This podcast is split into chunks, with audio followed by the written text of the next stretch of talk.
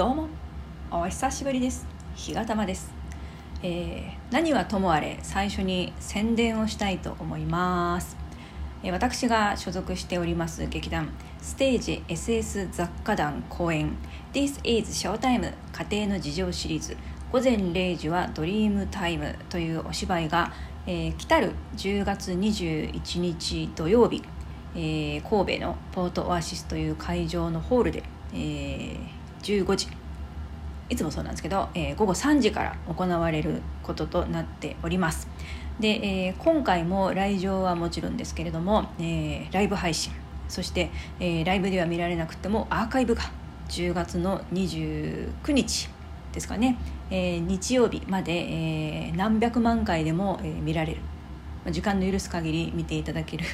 ような、え、仕組みとなっておりますので、えー、ぜひ見ていただきたいと思っております。今回のこのお芝居はですねあの午前0時はドリームタイム、確かに午前0時っていうとなんとなくあのシンデレラがね、えー、かぼちゃの馬車が迎えに来て、えー、それに乗って帰るようなそしてガラスの靴をポロッと落として帰っちゃうようなそんなイメージですけど、えー、そんなロマンチックなお話じゃございませんで。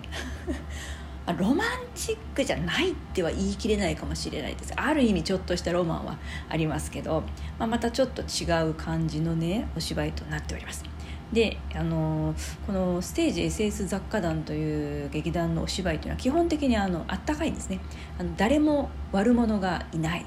えー、ていうんですかね。かといってこうみんなが善人っていうわけでもないんですけど、えー、誰かが悪者になって懲らしめられるようなことっていうのは特にないんで、えー、安心して見られるんですね。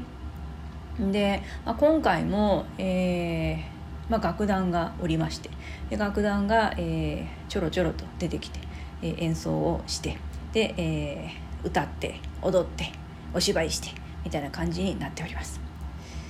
まあ、今回は、え、キャストが全部で1234567人ですね。で私日が玉は、えー、今回は、えー、キャストの中には入っておりませんで、えー、劇団じゃなくて、えー、楽団の方でベースを弾いております。で、えー、ちょっと衣装がねまだ決まってないんですけどもうあのメインキャストたちよりも派手に。ただベースを弾くだけなのに、えー、派手に。行こうと思っておりまして、えー、そう思っているのは、え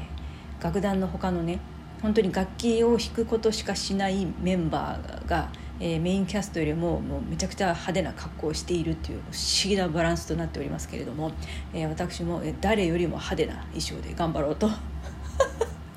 わかんないですよ。あの派手に行こうとして「おいおいお前何目立ったんだ目立ってんだ」ってねあの止められたらちょっとね地味に変えようと思ってますけど、まあ、頑張ろうと思っております。はい。で、えー、そうですね。まああのお話の内容としてもそうだな。まあ見てのお楽しみとしか言えませんけどなかなかあのストーリーとしては非常にこう見やすいというか分かりやすいようなお芝居になっていますし、まあ、ちょっとこう面白いような仕掛けもあったりなんかしますんでえー、お楽しみいただけるかなと思います。セットも、まあ、前回よりももうちょっと華やかかなっていう感じですね。前回のお芝居あの私がインド人のねあの インド人の銅像をさせていただきました、えー、前回の、えー、発射往来よりももうちょっとだけ華やかな感じかなって思いますんで、えー、そういった舞台セットも一緒に合わせて見ていただけたらなと思っております。はい、ぜひぜひぜひぜひ見ていただきたい。これ見ていただきたいポイントとしてはですね、えーまあ、そのお芝居も見てほしい。それから、えー、セットも見てほしい。で、えー、楽団の演奏も、えー、耳を塞ぎながら聴いてほしいというようなところなんですけどあの私めがですね、え、前回の公演で、え、制作から一旦外れましてで、えー、今回の、えー、この公演については制作を担当しておりませんのです。なのであのいつもに比べるとちょっと宣伝がねこんなにこう遅くなってしまってまあ変わんないかな。変わんないか。あのしまっているんですけれども今回のこの「午前0時はドリームタイムの」えー、楽団でベースを弾くという、えー、任務を、えー、無事に務めましたらですねちょっと一旦表舞台からはあのー、一旦退こうと思っておりましてで、えー、ちょっと裏方で頑張ろうかなと思っております。なんつうんですかねあのまあいろいろとその制作をやってくる中で、えー、こういうところをもっとこんな風にしたらいいなとか、えー、こここんな風にできたらいいのになって思うところがいろいろありましてですねで、まあ、自分がまあそこをやれたらいいのかなって思うようなところもあったりまああの劇団とは別で、やっております仕事の方も今あの毎日9時5時でやってますんで、まあ、そっちの方もねおろそかにできないということもありまして、まあ、今の自分の、え、置かれている状況も、えー、合わせまして、まあ、あの劇団員とはいえ、まあ、お芝居のそのなんですかねお芝居をやることだけがまあ劇団員でもないかなっていうふうな考えに至りましたんで、えー、劇団のバックアップをしつつ、えー、ひそやかに、えー私はあの存在しているという 感じで、まあ、またまたいつかあの、ね、機会があったら何て言うんですか、まあ、舞台に立たせていただくようなこともあるかもしれませんしないかもしれませんけれども、まあ、実質、まあ、たらたら喋りましたけど、まあ、今回のこの「午前0時はドリームタイム」のステージで、まあ、一旦、えー、動く干潟玉は、えーまあ、見納めとなりますよっていうことですね。要はあの動く干潟玉、えー、リアルではないかもしれないけれども、まあ、生玉ですね生玉は、えー、今回で一旦見納めとなりますよということですので、えー、今現在のですね、えー、干潟玉をちょっと見ておきたいという えー、そういうあのなんですかあの非常に稀な方がですねいらっしゃいましたら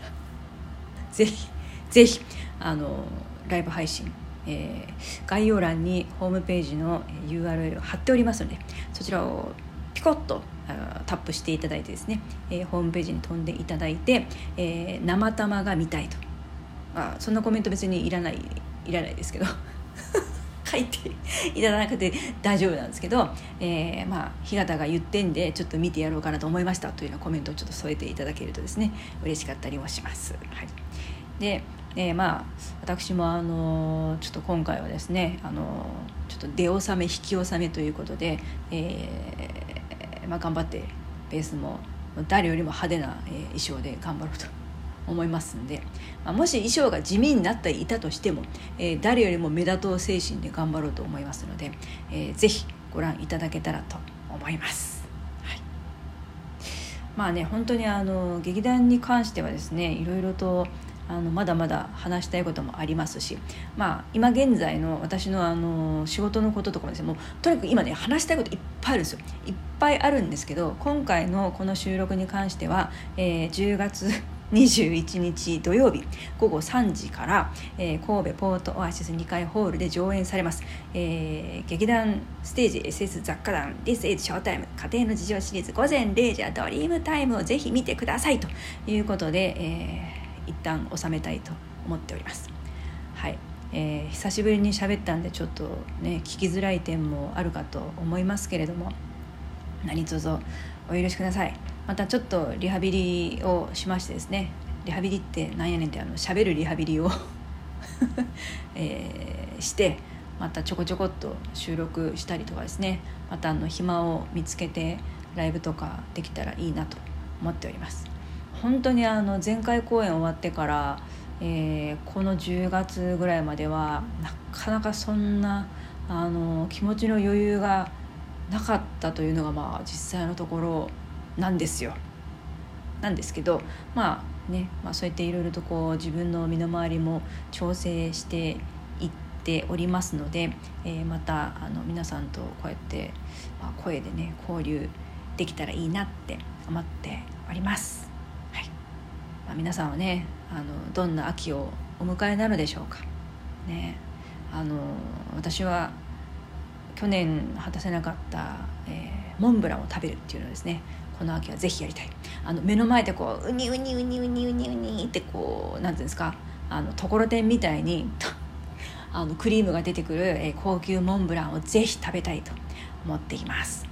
皆さんもこの秋食べたいものをねぜひ目標にして、え、そして、え、この「午前0時はドリームタイム」を見るっていうことも、え、近近日のね目標としていただいて 楽しい秋をね過ごせたらいいなと思います。はい。それではちょっと何喋ってるか自分でもよく分かんなくなってきましたけれどもしつこいようですが、えー、午前0時はドリームタイムぜひ、えー、ライブ配信もしくはアーカイブでご覧いただけることを切に心から願っておりますそれでは、えー、次いつ収録できるか分かりませんけど、まあ、11月に入ったらいろんな意味でちょっとこう落ち着いてくるかなと思いますんでまたその時にいろいろとねお話ししたいなと思っております。はい、ということで、えー、今回はですね、えー、お便りの内容は読み上げておりませんけれども、えー、ちょっといろいろとね心配してお便りくださった、え皆様へのお返しトークも兼ねて収録をさせていただきました。本当に皆様応援をありがとうございます。日がたまは元気です。はい。それではまたお会いいたしましょう。さようなら。日がたまでした。